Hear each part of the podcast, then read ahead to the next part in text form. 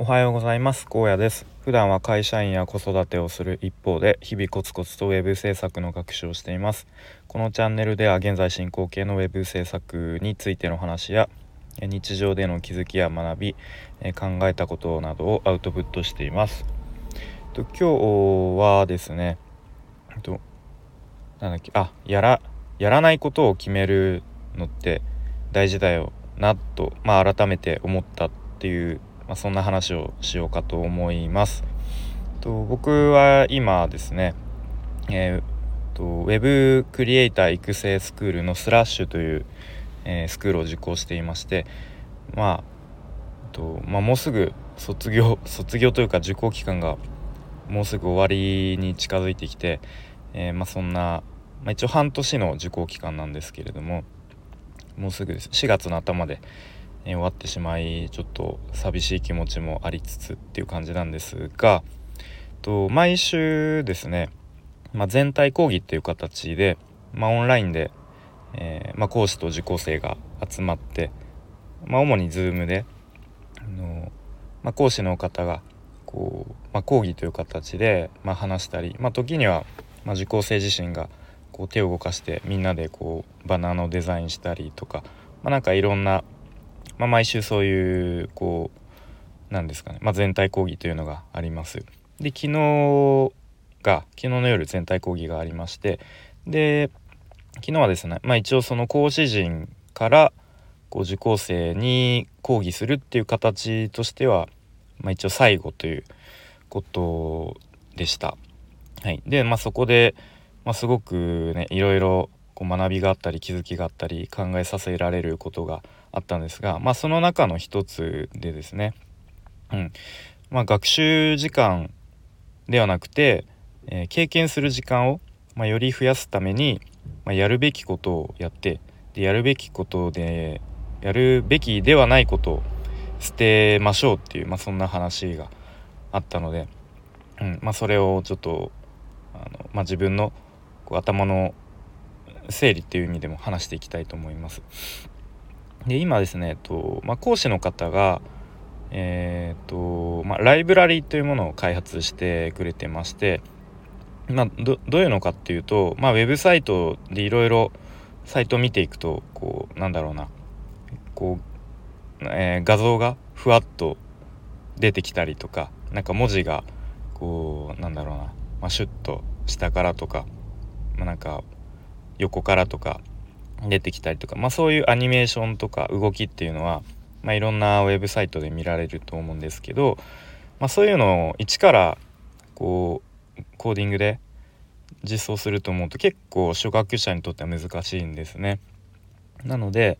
まあ、それを、まあ、初学者でも簡単に実装できるようにっていう、まあ、ライブラリと呼ばれるものを開発してくれています。で、まあ、その講師の方はじゃあなんでそれを開発しようかと思ったかっていうと、まあ、冒頭にも言ったようにできるだけ初学者の人たちに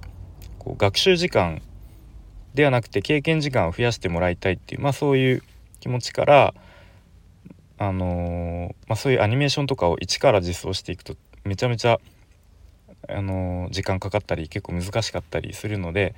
まあ、そういうことに時間をなるべく咲かないで済むようにっていう、まあ、そういう思いから、えー、開発しているという話でした。で結構初学者あるあるみたいに、まあ、時々ツイッターとかでも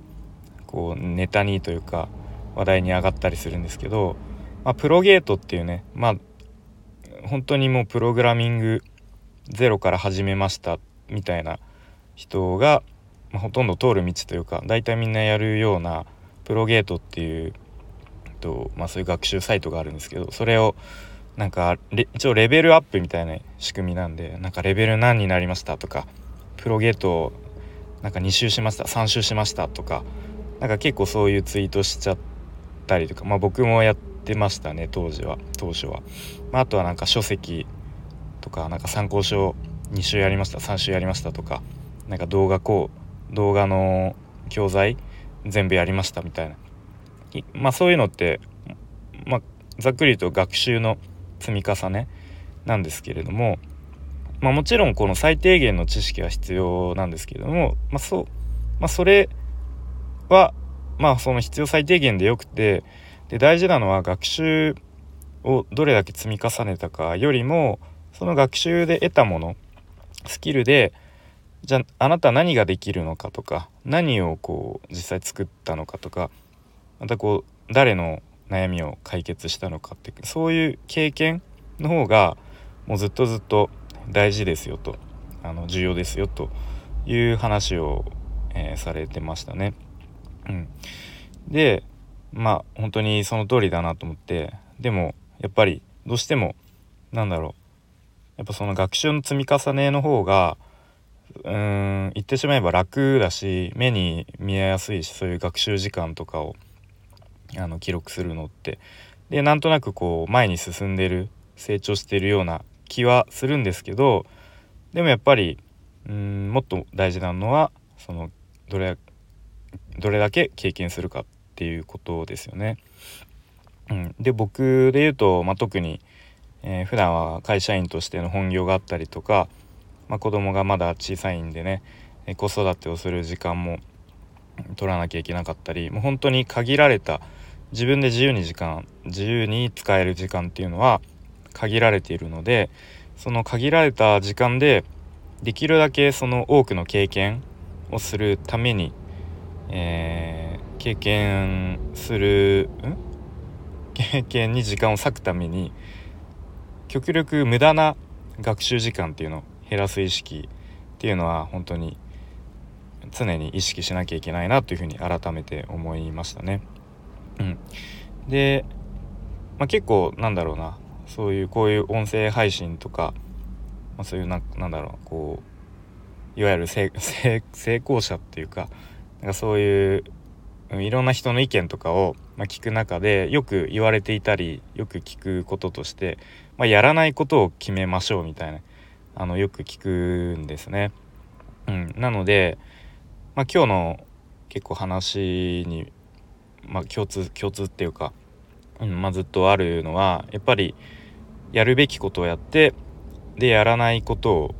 捨ててやらないっていうその見極めというか整理というかそういうのが本当に、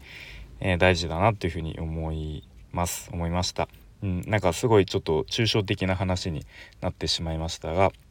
うんとまあ、今日の話ですね、まあ、学習をするのも、まあ、最初のうちは必要最低限あの必要なんですけれども、まあ、ある程度こう学習してある程度スキルをとか、まあ、知識を身につけたら、まあ、次のステップはもうとにかく経験を積むこと